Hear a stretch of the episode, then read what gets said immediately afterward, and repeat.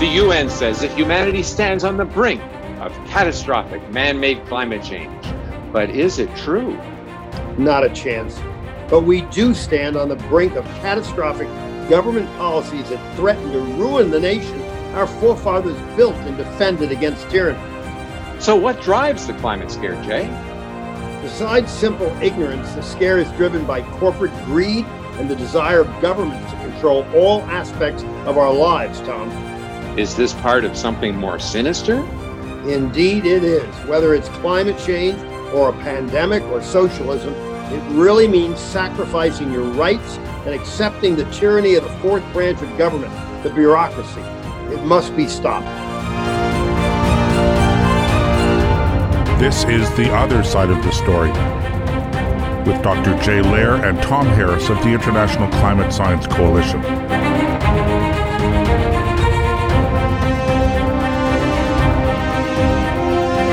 Our guest today is the Wisconsin based Frank Lasee, one of America's true warriors in the fight for truth.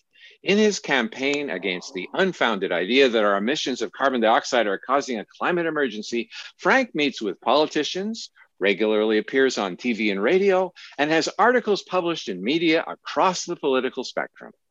Frank earned a Bachelor of Science in 1986 from the University of Wisconsin Green Bay, majoring in humanistic studies. Frank has experience in real estate, insurance, and politics, a lot in politics. That's why he's great to have on for sure on this stuff. He was the Ledgeview, Wisconsin Town Board Chair, and also he worked in the Wisconsin State Assembly and was a representative in the Wisconsin State Senate. Frank's website is called Truth in Energy and Climate. And the website, which we'll include a, a link to under the podcast, is truthinenergyandclimate.com. It's a great place to go to find basic information on nearly every imaginable topic in climate and energy. So, welcome to the show, Frank. We're real happy to have you on. Well, thank you. I'm happy to be here. It's great to talk with you and have all the listeners out there listen in. Thanks for listening, folks. I want to give you a blockbuster of a uh, question, uh, something that uh, bothers me. Uh, I've been battling the global warming climate change fraud since 1975. And it's difficult for me uh, to listen uh, to people that appear to have a reasonable reputation and, and buy into the fraud. you've been at it a little less time, but you certainly threw yourself into the water. How do you maintain your energy in fighting clearly the worst fraud in the history of mankind? You know, Jay, it certainly is a fraud and it's perpetuated on the public daily. And this, the other side, and we're kind of a bunch of uh, Davids fighting a, a giant climate Goliath, or many of them, because they are very well funded. They don't fight fair. And we have the leftist media that is regularly selling people a false narrative that you, you know, for instance, there's more tornadoes and hurricanes, uh, or there will be shortly. And in fact, the trends are in exactly the opposite direction. Virtually everything they're telling us bad is going to happen.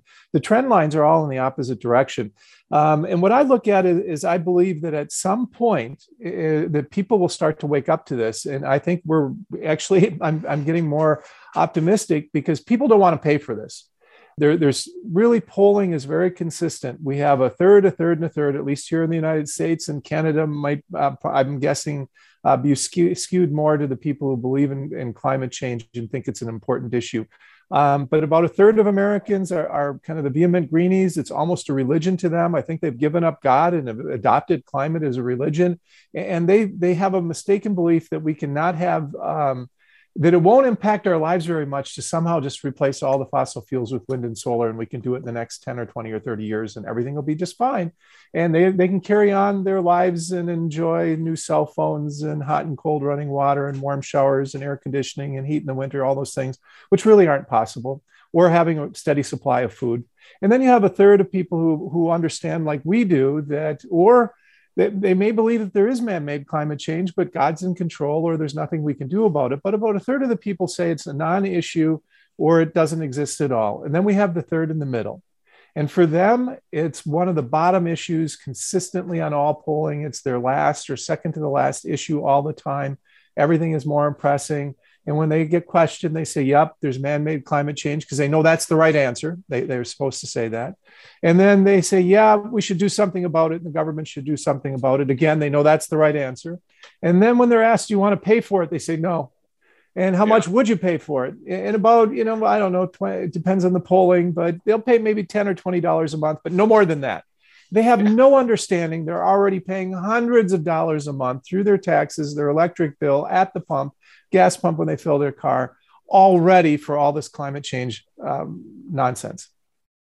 You've already earned your keep on this radio show because that answer was absolutely awesome. And it will help me alleviate my daily frustration.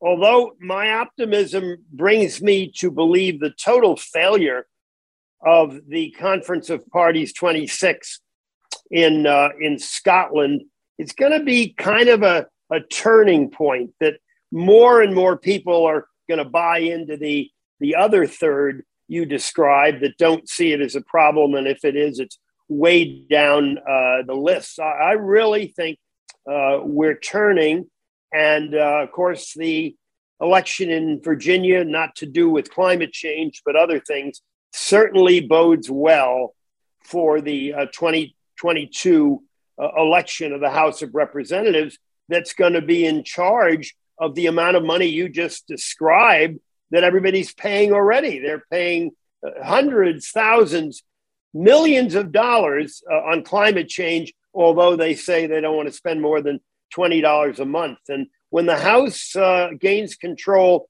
uh, on the, the Republican side, I think we're, we're really going to see a sea change. So uh, I'm really optimistic, but your answer was terrific. Well, the other reason I'm really optimistic, Jay, is that that polling tells us the people don't want to pay for it, and really everything we do, we do or consume, the food we eat, watching Netflix, being right now on the computer with you guys, um, using my cell phone, all takes energy and you know whether it's natural gas or it's coal energy a lot of our electricity comes from coal or it's um, oil for our cars or you know a half of the barrel of oil gets turned into 6000 other products.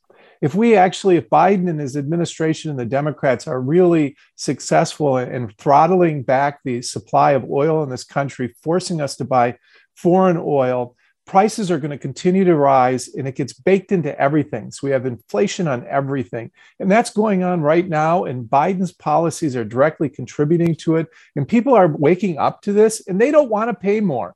And they don't want to pay more for their gas than they should. And having a policy of trying to constrict American produced and Canadian produced or delivered through pipelines, Canadian produced um, oil is, is a prescription for really high prices, shortages, and high inflation. And Biden is giving it to us right now. And he's going to, he and his party are going to be punished for that.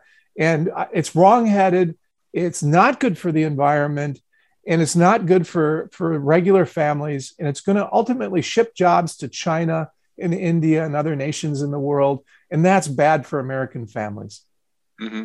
You know, it's interesting. Biden killed the Keystone XL pipeline from Canada, but they recently approved one from Russia to Germany. Like, that's pretty crazy. I mean, what the heck is he thinking? Well, it, it, well, that, it's like we just had them, um, you know, Biden and crew and Granholm, our, our energy secretary, saying, um, well, no, it's all about OPEC. Well, we, we produce 16% of the nation's uh, or the world's oil, and we use about 20% of it. Just think if we could have oil independence like we have natural gas independence, our country would be so much better off instead of sending hundreds of billions, trillions of dollars outside of our country to buy oil. We buy it right here. And the whole dynamic changed when we became energy independent because we actually are exporting natural gas now. We're the number one, the United States is the number one producer in the world. Russia is second and Iran is third and we produce near not quite half, but a big chunk of the world's natural gas and growing. We just signed a big contract with, uh, I think it's coal and natural gas with China. They need energy desperately to continue growing their 1.4 billion people's um, lives and for progressing them. They understand it. And um, it's it's amazing to me that people accept this Democrat and Biden's policy. You know, he claimed this wasn't going to happen and that he wasn't going to try to shut down fracking. He's already shut down a couple counties in Pennsylvania from fracking. They're now considering, they, they aren't doing it yet, but they're now considering closing pipeline number five in Michigan and you know pretending that these constrictions of oil supply half of wyoming oil leases they, the federal government put out for people to for companies to buy and then harvest and look for oil uh, half of them have been denied because they said they, they want to take it off the market uh, to protect some grouse there. Now, you know, the grouse suddenly got, you know, got scarce there. It, they're doing this all over the place, and this uh-huh. is going to cause inflation and shortages. Can I play the one minute and 54 seconds of Jennifer Granholm, actually the Secretary of Energy, what she said, how she reacted when she was asked how the US would increase oil production. So I'd like to play that quickly. What is the Granholm plan to increase oil production in America? that is hilarious. Would that I had the magic wand on this. As you know, of course, uh, oil is a global market. It is controlled by a cartel. That cartel is called OPEC, and they made a decision yesterday that they were not going to increase beyond what they were already planning. So, you know, the, the interesting thing is, you know, the Department of Energy has an energy information agency, and that agency does the forecasting of what oil and gas prices are going to be. As of uh, as of right now, their forecast for the beginning of December is that on average, gas prices, gasoline prices, will be about three dollars and five cents at the beginning of December. They're, they will do an adjustment to that forecast in the next week or so, so we'll see if that holds. Mm-hmm. But um, clearly, the Biden administration is very concerned about the price at the pump and certainly the price in people's wallets for natural gas as well for this winter, including, I would say, propane and heating oil, particularly right. in the Northeast. What is the American solution? If they're the bad guys, Russian and OPEC at the global price of the market, we all understand the economics. What is the Biden plan to jumpstart energy production across America? Here's the Biden plan. I'm here at Glasgow. The Biden plan is to diversify and to make sure that we move in a direction of clean energy where we're not reliant upon cartels and we're not reliant upon geopolitical adversaries who may be um, creating choke points for our mm-hmm. ability and our people to be able to access energy. So that's obviously a longer term strategy, and we will continue. This is why this is called a transition. Right. But if 80 plus dollars a barrel doesn't incentivize um, oil companies mm-hmm. to get mm-hmm. off the sidelines, I'm not sure what will. So, what do you guys think of that? I, I, find her uh, the ultimate leftist that's part of the cabal in Washington whose goal is truly to, to destroy the American economy as we have known it for decades and decades. And the reason was buried in her comments. Uh, the reason is they want control 100% of all the energy we develop, and therefore the price we charge, and ultimately to ration our natural gas, our coal, our oil. Uh, it's all a power struggle. Uh, they hate this country. They're they're leftist, Marxist, communist, and they have one more year to try and successfully destroy what our nation has built up in over two centuries, and they will not succeed. Yeah. And it's amazing that as energy secretary, she burst out laughing when she was asked what the plan was for, to increase oil production. Well, surely that's surely Frank, that is like one of her main jobs. Well, that that's how crazy and wrongheaded these people are. Is they're choking off, and she mentioned it at the end. That my ears picked up on the choke points that she talked about. They're choking off our American supply of oil, and then they go out and beg, beg. The, the United States president begs OPEC multiple times to increase their supply. and the Russians to com- increase their supply as if they owe it to us or something. And they're they're increasing their prices around the world, and, and they chose not to increase their supply. But her laughing in the face of Americans as they choke off American supply and trying to blame others outside of our country is just sad and wrong. And then to laugh like she did and not take this as serious as it is, these people should be thrown out on their ears. Um, and Jay, you brought up a really good point. I have heard some talk about, and ultimately, this is where it's going. They want to be the micromanagers of our lives and, and issue us carbon dioxide ration cards. And just like we have to have COVID cards in order to go someplace. And you know, if we didn't wear masks, we'd probably forget that COVID is even out there. Um, but that's a whole nother area of, of interesting and con- contention. And again, it's very similar to the climate change, global warming thing, because the public has been misinformed. They didn't want to do any type of adaptation and treatment. And in fact, people died because they didn't allow for any real treatment or even explore that or talk about it. But that whole thing is, is a, I think, a warm up to this control they want to do in the name of saving the world. And it's a false claim. But they want to issue, I think, at some point, carbon dioxide ration cards. So we all get our monthly carbon amount, except for the elites, of course, the very famous, the very wealthy, and they'll be able to do what they want. But the rest of us will be on strict limits. And it might not start out that way. At first, they'll just issue a card so you can track how much it is but eventually they'll get around to it because truly reality is if we're going to do net zero like they talk about it means most of us can do darn near nothing that we do now and give up your hot showers give up air conditioning in the summer give up heat in the winter or really turn your thermostats up and down depending on the season mm-hmm. frank and tom i want our listeners to know none of this is going to happen uh, it's smoke and mirrors it's sound and fury signifying nothing. Uh, they're, they're down to a year in office where they control the budget uh, in the House of Representatives. That is going to end. And Jay, I, think, I, I Jay, I, I, I want to disagree a little bit because I think ahead. they have created a lot of fear for people of the left and in the middle. And we need to push back on that. And they should be more afraid of what these people will do if they can.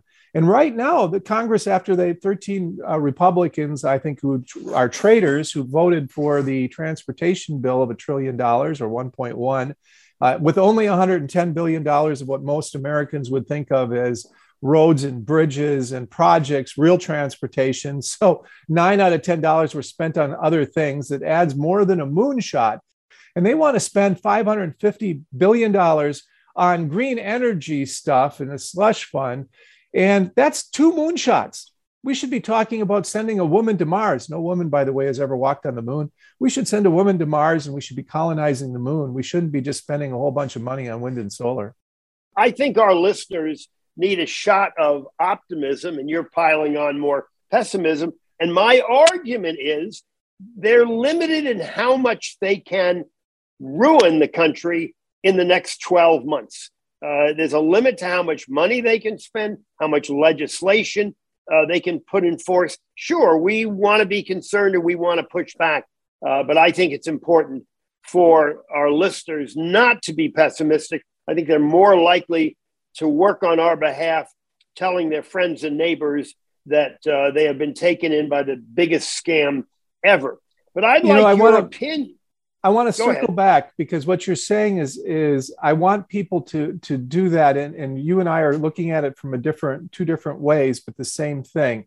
Going back to how do I stay motivated when all this stuff is going on and we are fighting some really giant climate Goliaths who don't fight fair and are very well funded. How do you stay motivated? The people in the middle are going to wake up. There's a common delusion going on now, and people wake up from it, from what I've studied, one by one, and we need to continue to plant the seeds. My call to action, usually I do that at the end, but I'll put it in here and I'll probably reiterate it at the end, is do what Jay just talked about. Talk to your friends, neighbors, and others. You're never going to com- convince the indoctrinated, the lefties, those crazy folks. The only time I ever engage them is when there's somebody in the middle who can hear it and will hear it. Because then what they normally do, and I'm, I know both of you have had this experience, when you start to press them with the facts, ask them real questions, give them facts, they get angry at you, they change the subject, call you names, get upset, and run away. They don't have any facts on their side. But the people in the middle need to hear this message. And you're saying be optimistic. I'm saying be optimistic and fearful because these people, if they can do it, they will do it.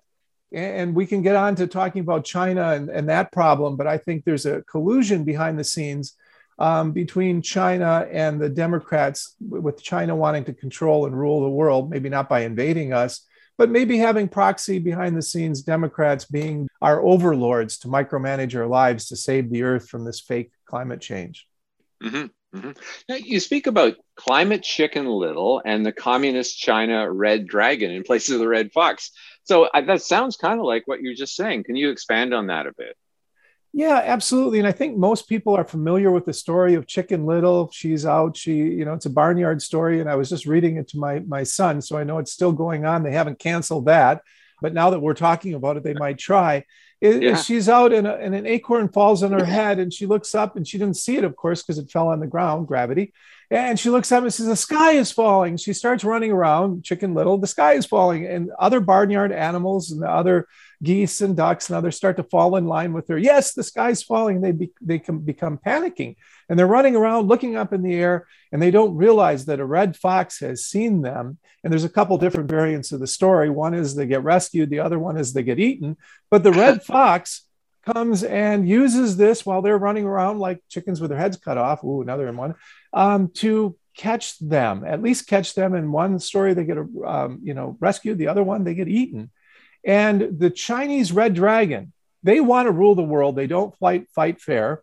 They're in desperate for just for a couple instances. One is is they they agreed to allow Hong Kong to be free with the British when the British returned it over, following their agreement on a 99 year lease. They the British, of course, you know, are fair and honor contracts. The Chinese took it over. Oh, nope, a couple of years out, we'll we'll take it back. We're in charge and control now.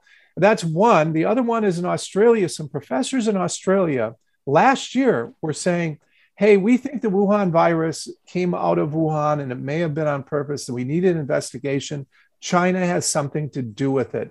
China mm. put, put a notice into the Australian government, shut them up. And there are no bastions in their university system of freedom of speech, particularly on climate change. They have fired some professors who have spoken out and said, hey, the Great Barrier Reef really isn't in danger. It's really actually doing quite fine. Thank you. So they fired him. So they aren't bastions of, of freedom of thought and speak there either. But the Australian government said, no, we aren't going to silence them. So the Chinese said, no more coal from Australia. And they're sticking to that to this day. Even though they're in desperate need of coal and energy, they will not import any from Australia. A lot of their coal ships are just sitting in the ocean. They, they're not letting them come into China. That that's exactly correct, and others are being diverted to other countries, and they're ramping up getting coal because China produces a lot of coal, and China burns more than half of the eight billion tons of coal used every year. Think about that. If there are any lefties listening to this, and of course they'd tune us out a long time ago because what we said just doesn't agree with them. But people in the middle, think about this for just a, a moment or two. How many wind turbines and solar panels would it take to replace 8 billion tons of coal. Just uh, unbelievable amounts. Oh, yeah. Hundreds, millions of wind turbines, and hundreds, if not multi thousands of square miles of solar panels, billions of solar panels as well. And they, both of those wind turbines and solar panels only where they wear out after 20 years. Mm-hmm. Where are all those spent things going to go? It, it's it's lunacy that they have figured. you know, led us down this path that somehow wind and solar can do this. And that's just coal. One part of the triumvirate of the 36 billion barrels of oil we use every year and the 135 trillion cubic feet of natural gas. And somehow we'll just replace all of this. Right. Tom and uh, Frank, I have just set about to write a three part series on wind because very few people in, the, in this country understand the absurdity of wind. they actually think we get some energy from wind. The reality is we get zero energy from wind. There are 160,000 wind turbines around the country, and they produce useless energy because every single kilowatt hour they produce has to be backed up by a fossil fuel plant at whatever electric utility owns those wind turbines. So the net contribution to America's energy is zero. That is a very hard concept to grasp. And I'm tackling it in a three part series. And, and it, it's a lot like climate change. Man has zero to do with altering the thermostat of planet Earth. Not a little bit, not a lot, but zero. And it's been hard to get that message out. Well, it's the same with wind. It's way worse than the average person understands. And uh, I am tackling it, and I, I think uh, I will make a difference. We're oh. probably nearing the end of this segment, but the one thing I would like you to do when we come back, if it's a good time to break, is give your opinion of what the bottom line was for the absurd meeting in Glasgow conference of over 20,000 low level bureaucrats living high off the hog, explaining how they want to divide up the spoils of developed countries. I think most people are aware it went on. I think few people understand the bottom line. Yeah, well, we'll address that question right after the break.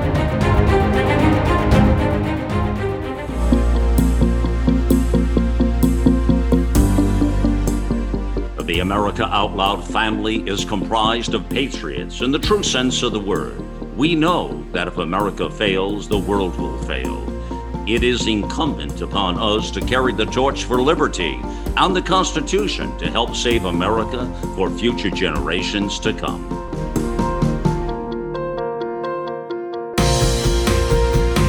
AmericaOutloud.com. It's a fight for the soul of humanity.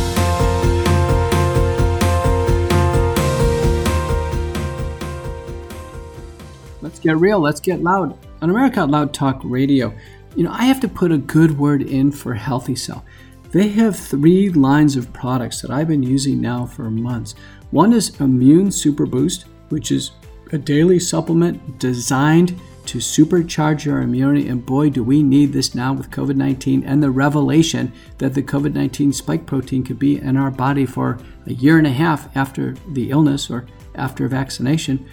The next product is focus and memory. And again, this brain fog that happens in the long COVID syndrome and even occurs in the post vaccination syndrome appears to be really calling for uh, a lot of the essential ingredients in the focus product for Healthy Cell. And then lastly, my favorite product is the sleep product. The REM Sleep uh, Healthy Cell product has a wonderful blend of uh, uh, combinations of key elements to restore normal sleep architecture. It's very important. It's different than getting uh, put to sleep or forced to sleep. Getting a healthy sleep and having normal sleep architecture is quality sleep. And when we have good quality sleep, we have lower stress hormones during the day. We feel better. And I'm telling you, I'm not going to bed tonight until I've taken my Healthy Cell REM sleep product. So go to healthycell.com and when you order, hit the promo box and type in out loud. That will give you a 20% uh, discount off the products. Uh, try them. Uh, try a box, try all three, and do your own self assessment. I know I've, I've done it. So let's get real. Let's get loud on America Out Loud Talk Radio. Frank, I know you kept good tabs on the Committee of Parties number 26 in Glasgow, Scotland last week where some 25,000 low level bureaucrats live high off the hog on the taxes of their poor country, mostly undeveloped countries, and they meet to try to divide up monies from the developed countries that are not forthcoming and theoretically say uh, these monies will be used to reduce carbon dioxide emissions, which has not happened in the earlier 25 conference of parties and isn't going to happen in COP 27 and 28. But I would love to hear your summary of the bottom line of that wasteful week. COP26 is just really an interesting dance that they do. And you're absolutely right with 400 jets flying in from around the world, people eating high off the hog, living well, and um, creating a huge, huge carbon footprint. And they do this now the 26th time. And you're absolutely correct. During this time, they were trying to extract promises. China and Russia, their leaders um, both said, ah, it's not worth my time. I'm not going. Why? Because both of them plan on growing their carbon footprint. China, by the way, emits more pollution into the air and carbon dioxide. And carbon dioxide is a life giving material that's major plant food. Worldwide crop harvests are up by more than 33% in the last 40 years. There's more correspondence to, to crop harvests and increases in CO2 than there is anything to do with temperature whatsoever. So they didn't even bother showing up. India, while this went on, said, oh, you know, we can get to carbon neutral by 27, 2070, but we're building a whole lot of coal, uh, coal plants, electric plants, and opening a lot of coal mines right now. And oh, by the way, you need to se- send us $1.3 trillion to help us do that somehow, the West. um, I, you know, it's, it's just mind boggling. The Chinese piled on and said, yeah, you got to help our enemy, India, as well. You know, you should send them money it, it's really interesting. And the, these other African nations are like, you know, we, they're just they're just asking for a paltry hundred billion dollars. And our president, and he has to get Congress to go along with it, has said, yeah, yeah, we'll pony up our 11 billion. You know, under Obama, they promised to pony up money, and they just really haven't been doing it. Uh, meanwhile, we're not letting them finance, and the West is constricting and t- attempting to shut down oil uh, new oil exploration and natural gas exploration in Africa and other poor countries uh, under the wrong headed idea that them doing this to better their lives is somehow bad. And, you know, it's really economic imperialism of uh, this, and it's really wrong. It's really, really wrong. They, they need mm-hmm. to, and it hurts the environment because 2 billion people in the world 2 billion people in the world have little or no electricity at all, and they want it. Most of them want it. And they are burning wood, cutting down forests where protected animals live so they can cook their food and heat their house, or they're drying poo, dung, they're drying dung. And that's their major fuel source. And we don't want to let them even to go back to 1900 that we did in the West, where we switched from those two fuel sources to coal. That's mm-hmm. what they want. And coal is found out throughout the world. It's plentiful, it's reliable, it's inexpensive. They want to do that. And right now, there are about 200 coal plants being built around the world outside of China. And China is financing 70% of them because we in the mm. West are being stupid. Wow. Wow. But you know, it's interesting. There was an agreement that was arrived at concerning not funding coal stations in other countries. And it was interesting that China and Japan, I don't know why Japan, but China refused to agree with it. So this pledge, you know, it should have raised a big red flag that the main producer of coal stations around the world won't sign an agreement limiting building coal stations around the world. Like you would think that would raise a red flag for people who actually thought it was an issue. Well, and and we know that China, you know, says one thing and does another thing. I really believe that China, through various methods and money, hidden money, are funding the great big green Goliaths or partially funding them. They're sending money to our leftist media to be more leftist because shutting down our energy supply is one of the best things that can happen to China. They become strong, we become weak. China produces 75% of the solar panels in the world, and they use dirty coal to make them, and they're very energy intensive. And they wow. use slave labor on top of it. They've got more than a million Uyghurs in prisons, and they're using their labor. And, and the Democrats now want to literally put five, $550 billion into this. We're going to send hundreds of billions of dollars of taxpayer money and electric ratepayers' money to China to buy solar panels and to buy the, they produce the inner workings of the majority of wind towers. And they produce 75% of the batteries in the world. And they control 75 to 80% of all the rare earth minerals that go into them. They've cornered the market in this area, and we're going to send them money. and we're going to cut back on our own food. It's the craziest darn thing in the world. Mm-hmm. And it'll destroy the environment even more because of the way they make their wind and solar facilities. Well, and not to mention the rare earth, you know, our, our, lefties here don't want us to mine in our country, and we have the strictest environmental laws in the world. They'd rather us pollute the rest of the world. And if they really cared about Mother Earth as a whole, and they're claiming they do because, but then they ignore the fact that, you know, the non Western world is growing their carbon footprint dramatically, and we're trying to shrink ours to nothing. It's really interesting. You know what it's really like, Tom and Jay? It's, it's like someone who decides, and it's almost like this, they're going to go on a vegan diet and before they line up any vegetables or plant their vegetable garden or have any idea where those vegetables are coming from, and most of them, what we just talked about, using this as an analogy, are coming from China. But they start to constrict their, their all the other food that they're eating, and they're just going to constrict it down and, and have no plan to get other food in its place.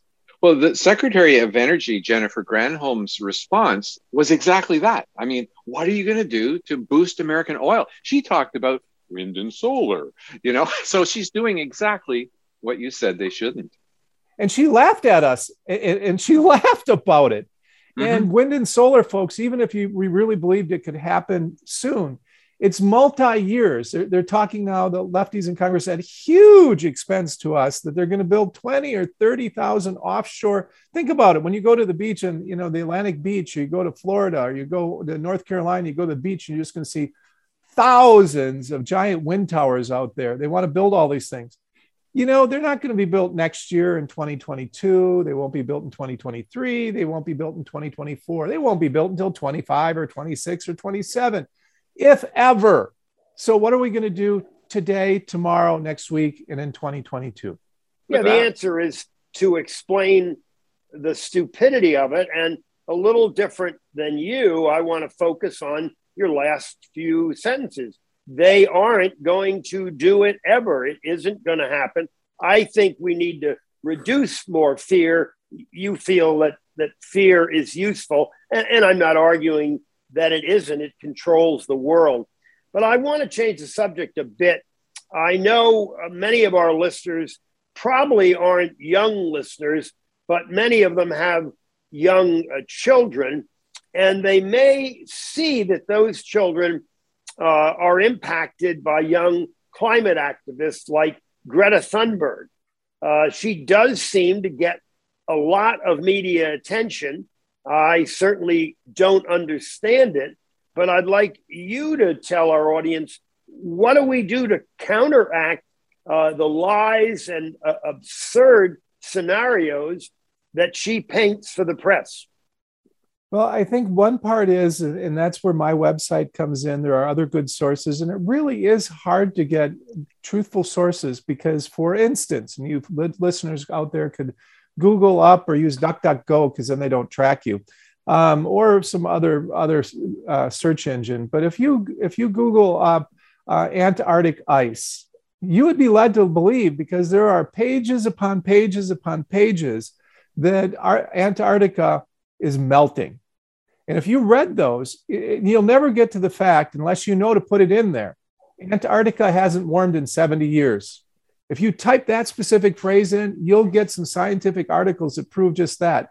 I was surprised that the Seattle newspaper, a lefty newspaper, actually printed the fact that Antarctica has had the coldest uh, winter, their winter, our summer, the coldest winter since they started recording, I think in 1957 or 1959, since the 50s. It's never been colder there. They're on a coldward trend. Ice expanse has grown more than it ever has. And the reason Google can mislead people so easy is there's a peninsula on this huge continent down there, uh, all frozen in ice, a peninsula that has a whole bunch of undersea volcanoes that's warming the wa- water underneath a peninsula that's melting some ice. And they'll make you think that Antarctica is melting, when in fact, it's freezing more than ever before and has a major ice extent, one of the most maximum it's ever had. So, you know, getting good information is one part of this. The other is asking them questions, I would suggest. And again, you have to get a little bit educated. Is, you know, what my questionnaire, and, and you, you sent it to me, and I think that's part of what people can see below uh, this radio is What's the most important, most impactful, abundant greenhouse gas? That's not according to Frank Lasee or Jay Lehr or Tom Harris. That's, that's according to NASA, the space agency. It's water vapor. Water hmm. vapor is 75 to 100 times more than carbon dioxide in the atmosphere. Ask those young people who think they know it all if they could answer that question. And I usually give them choices and they're there. That's one. The other is, is do clouds warm the earth, cool the earth, do both or do neither? People don't even have the basic facts. Mm-hmm. Yeah, and they can't even forecast clouds for the future, can they? I mean, it's it's a huge unknown. Well, and that's one of the major things. NASA, when they did Honest Science, and, and to their credit, it's still up if you search for it and find it. And I'll have to do some post on that now, uh, since we've been talking about. It. I think there is, and I know I have one on clouds. Is that out? We as the Earth warms up, as we've warmed up a little bit, warm air holds more moisture than cold air. So our world is a little bit warmer, not a lot, 1, 1.6 degrees in 100 years. Big deal. That's another choice of language they use. I'm sorry to digress just a little bit, but we talk about as if pre-industrial times were some wonderful time. The real, the real name for pre-industrial times were the Little Ice Age. So yeah. we've warmed up a couple degrees since the Little Ice Age. Thank goodness. Right. But clouds, because it's warmer, we have more moisture in the air. Now, the experts who are so smart thought more moisture would equal more cloud cover because when you have a lot more cloud cover, it reflects more of the sun's light. If you've ever been out outside in a hot sunny day and the clouds come in, you know it cools down because it reflects the sun's energy away from the earth. Then at mm-hmm. night, if you've ever been out in a nice, crisp, cool, sunny night and the cloud cover moves in and it warms up, it holds in the heat during the during the night and reflects it away during the day. They thought because we had a moisture, more humid world, we'd have more cloud cover. And in fact, we have less, which contributes to just a little bit of warming. But the experts couldn't predict it and don't know it. And the climate models that fail so often don't take clouds into effect at all because they're unpredictable, those darn things. Right but the science is settled. no, I really encourage, especially young people who are doing science projects, go to Frank's website. It's truthinenergyandclimate.com. Truthinenergyandclimate.com. So write that down. It's it's an easy to use site, and it talks exactly about the things that Frank is mentioning. I suggest on your website that you link to the relatively new paper that Will Happer has written, pointing out doubling of carbon dioxide has little or no impact on the uh, temperature of the Earth. I have a problem with hundreds and hundreds of scientists that totally agree that global warming, man caused global warming, is the biggest fraud in history because they keep trying to generate some little number where man is responsible a number many zeros to the right of the decimal point when that number does not matter. Every number the people on our side spend time trying to generate ends up defaulting to zero impact. And yet we don't hear it. So I'm afraid that we have so many allies that are not doing us any good because they spend too much time trying to fan, find man's tiny impact when whatever it may be, it's irrelevant. And the only default number is zero. I actually don't know uh, anybody other than me that constantly write articles about zero. I- I'm not sure why that is. Maybe they don't want to be embarrassed by being wrong, but it- it's a fact. Well, and Jay, you know, I, I think that it's great to have someone to the right of me. And I think you fulfill that role. And I think that's fantastic uh, so much of the climate change, global warming, you know, delusion and perpetuating that delusion. There's literally hundreds of billions of dollars that have been spent and are continuing to be spent on trying to prove that man-made global warming is a fact and we should do it and it's and, and so many of these papers all start with the premise that that co2 is it man caused it and we just go on from there in a great uh, study that i'm surprised truly surprised that came out of harvard that they let them do it, but it's a has an example contained within it. Is a Harvard professor, and you can you can Google this one up. Harvard professor wind study. Uh, wind wind turbines. If we really wind turbine the United States to to really make a significant difference, would increase temperatures about a four tenths of a degree, almost a half a degree Fahrenheit. And built into his article, he has to say well, gee, we have to raise temperatures today to save temperatures a thousand years from now. You can't predict the weather 10 days from now, let alone 100 mm-hmm. years from now. What about a thousand years from now? It's the most ridiculous thing I've heard, and they should be ridiculed. But the fact is, is in order to get his paper published, he had to put his disclaimer in there. Even the study that said that the, the Antarctica has not warmed in 70 years had to put a disclaimer in there just so he could get published and said, yeah, but there is man-made global warming change, you know, and it's Antarctica just an anomaly of it. I mean, it's ridiculous what they have to do, but otherwise they get completely censored. And you know they don't get invited, invited to the cocktail parties, and they'll never get a mm-hmm. promotion from any government agency. One thing I've, I've always been interested in is what is the impact of a long-term wind drought for all these countries in Europe that are going so hog wild on wind power. I mean, surely they're going to be just left high and dry. Well, I was just laughing like like uh, Energy Secretary Granholm. yeah, exactly. Europe has had six months of a drought, and they've had several periods in the last couple months where they've had a wind drought for um, you know several days or even a week at a time. Um, they've had hist- historical lows. Some have even attempted to blame this on climate change. So it makes weather worse and it makes it better. It makes wind more, it makes it less. Whatever it suits them, they make it up.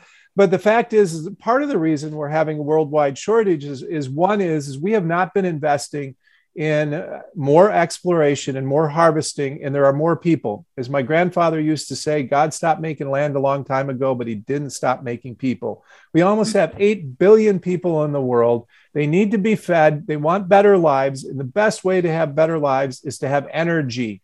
I like energy, and people who don't have hot showers, most of them want it. Uh, people who don't have even a single light bulb in their in their hut, they want it. And once they get a light bulb, they want a hot plate. They want more. And I don't blame them. I want them to have that.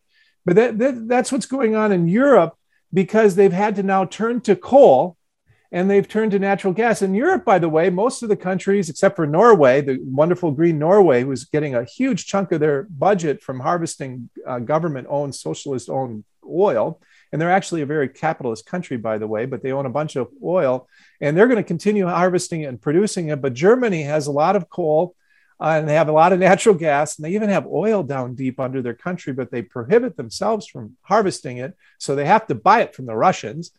Um, they have to fill in. They have they're backfilling with coal and natural gas because they need it and they're going to have one of the worst winters ever in the poor people. This is where we aren't talking about it enough and we should be talking about is what about that 70 year old person on a fixed income and now their heating bill goes up by two three four hundred dollars a month mm-hmm. and they're having that in europe they're going to freeze to death they're going to have to move in with their kids if they're able to or get together or burn their furniture or something but it, or hang out at the library all day while they turn their their temperature down it's it's sad and it's wrong and it's unnecessary and it's all built it's all built on this climate um, global warming delusion. Mm-hmm. Mm-hmm. You know, we have about 10 minutes to go, and I'm hoping we can address a totally new topic. In the COP26 conference, there was something called the Global Methane Pledge, which aims to reduce methane emissions by at least 30% below 2020 levels by 2030. On the surface, many people think this is a good idea. But, Frank, what do you think of this? What's the most important most abundant greenhouse gas? Is it water vapor? Is it nitrogen, methane, or carbon dioxide? The vast majority of people will pick methane or carbon dioxide. Some will pick nitrogen, which, as we know, is, is inert and it doesn't do anything in the climate. And the other three are all greenhouse gases. Uh, water vapor makes up 30,000 to 40,000 parts per million of the atmosphere. Carbon dioxide makes up about 415. Methane makes up two. Two. two. It's 200 times less in the atmosphere than carbon dioxide, which is 75 to 100 times less than water vapor. It is such a minor player in the big scope of things, it is ridiculous. But they've moved on to this because they can control farming, they can control cows, they can control what we eat through regulating methane. And they have proposals out there for like I just read one for 1,300 or $1,500 a ton for methane. They are going to raise the cost of us buying and eating meat. They're after that too. Now, of course, if you're super wealthy, you don't care because you can just pay for it. But regular people, and particularly older folks on fixed incomes, they're going to take their wheat meat away from you too. And mm-hmm. methane is a tiny part. And the other part of foodstuffs is rice, rice, which huge parts of the world rely on creates a lot of methane because after they harvest the rice um, kernels, uh, you know, the rice that we're used to, and then they let the rest of the plant rot. And that rotting is a natural source of methane and carbon dioxide, by the way, folks. So they're mm-hmm. going to get after that and they're going to get after our meat eating. So they're, they're after all of this. And then they're going to pretend that all these taxes and reductions and constrictions aren't going to cause lots of inflation. They're going to lie to us. Mm-hmm. Well, also with the rice thing, aren't you inviting mass starvation in countries that rely on rice if you're going to try and knock 30% off the methane emissions? You know, absolutely. Absolutely. And that's that's also why China and India will never sign on to it because they're the number one and number two. And then you got like Bangladesh and Indonesia are, are like the, the top producers of rice. And actually, rice in the United States is our third largest grain crop after corn and wheat. Then it's rice. So we're pretty big rice growers, and the state of Arkansas grows half, almost half of all the rice grown in America. So mm-hmm. yes, you're going to starve people.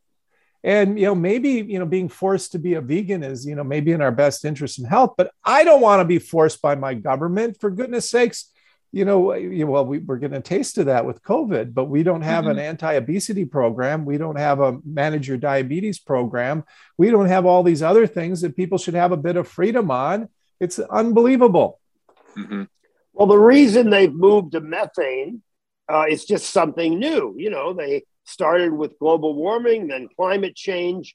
Uh, they keep moving the target uh, with a new fear. You described that earlier, Frank they need to control people with fear. And I want to emphasize this is all about control. These people are evil. They want to control every aspect of every life, certainly in our country. And we voted them into office. Uh, happily, we will vote them out of office. But the public needs to understand, every listener needs to understand their goal is has nothing to do with science and has nothing to do with global warming, nothing to do with methane. It's all about controlling our lives. And generally, very powerful, rich people are behind it. And the Democratic Party has become entirely a Marxist party. I, I think you have two parts. There are there are those who know what they're doing, and then there are others who should be forgiven for they know not what they do. Mm-hmm.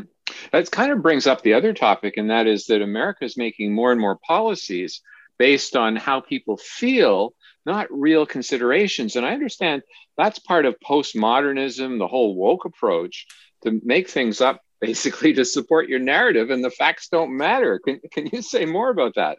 Well, I, I often say that we it feels as if, and it seems and empirically that we're living in a post-fact world where, where facts don't matter anymore. Feelings trump facts, and, and I love what Ben Shapiro says about it. Uh, ben Shapiro, you should tune in and listen to him, listeners, if you've never never heard of him. But Ben Shapiro says, you know, facts don't care how you feel, and eventually facts slap you in the face.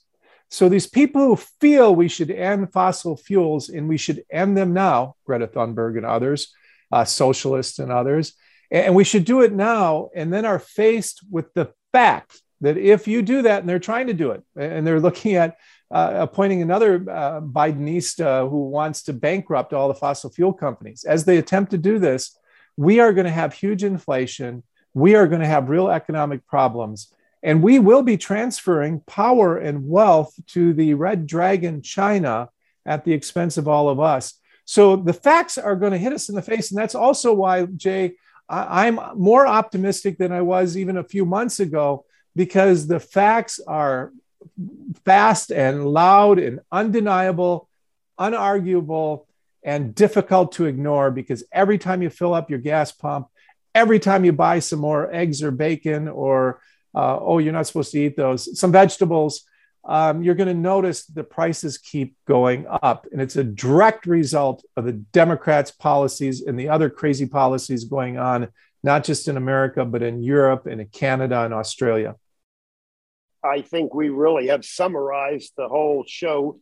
Uh, Frank, I wrote an article about you. Well, Tom and I did it together, uh, and we called you truly one of the the great warriors for truth on energy and uh, climate. And you certainly showed yourself in this show to be exactly that. The breadth of your knowledge and the fairness of your uh, opinions, we will fight over uh, my optimism and yours a little bit less, and the fact that fear controls the world. But uh, once again, I want to leave our audience with the fact that this uh, evil administration, I mean, you admit there are a lot of good people working with the wrong ideas, but they're not in the seat of power. They're not pulling the, the strings of this terrible, terrible administration. And uh, I am totally convinced that they have uh, but a year to go uh, doing their evil deeds. And I think you will agree the election in uh, Virginia a few days ago, where we threw out a leftist governor for somebody that really cared about the children. Uh, I think this is the beginning of a sea change. I'm not telling people to be optimistic and ignore anything. I'm just feeling that the more optimistic you are, the more effective you are in educating your friends and neighbors? I, I suggest stay upbeat, folks. And, and the our President Biden has said that the climate change is an existential threat. What's really an existential threat are the democratic policies are an existential threat to our freedom, our way of life, and the good things we enjoy, like hot showers and air conditioning and heat in the winter. And the other real, real on the horizon existential threat to America and our way of life are the communist Chinese. The communist Chinese are growing. They're spending eight times more on fossil fuel development. They're not stopping, and they're wily competitors. And we need to wake up and meet them because they will rule the world and it won't be pretty. They have proven that. And we should be afraid of them and you know the climate does what it does it warms it cools sometimes it's great sometimes it's not but that's been going on forever and having dictators like in china communist china have been going on forever and they all want even more power. And i'm concerned that some of the proxies here in the united states are working with them not openly but behind the scenes because these policies transfer policy and uh, power and wealth to china Mm-hmm. Well, that's a both a realistic and an optimistic way to end. So I really encourage people to do that, to actually talk to your friends and neighbors about the reality, and to check out Frank's website, Truth in Energy and Climate, at truthinenergyandclimate.com for your ammunition when you're talking to your friends. So this is Tom Harrison, Dr. Jay Lehr, with our guest, Frank Lasee, one of America's true warriors in the fight for truth in climate and energy, signing out from the other side of the story.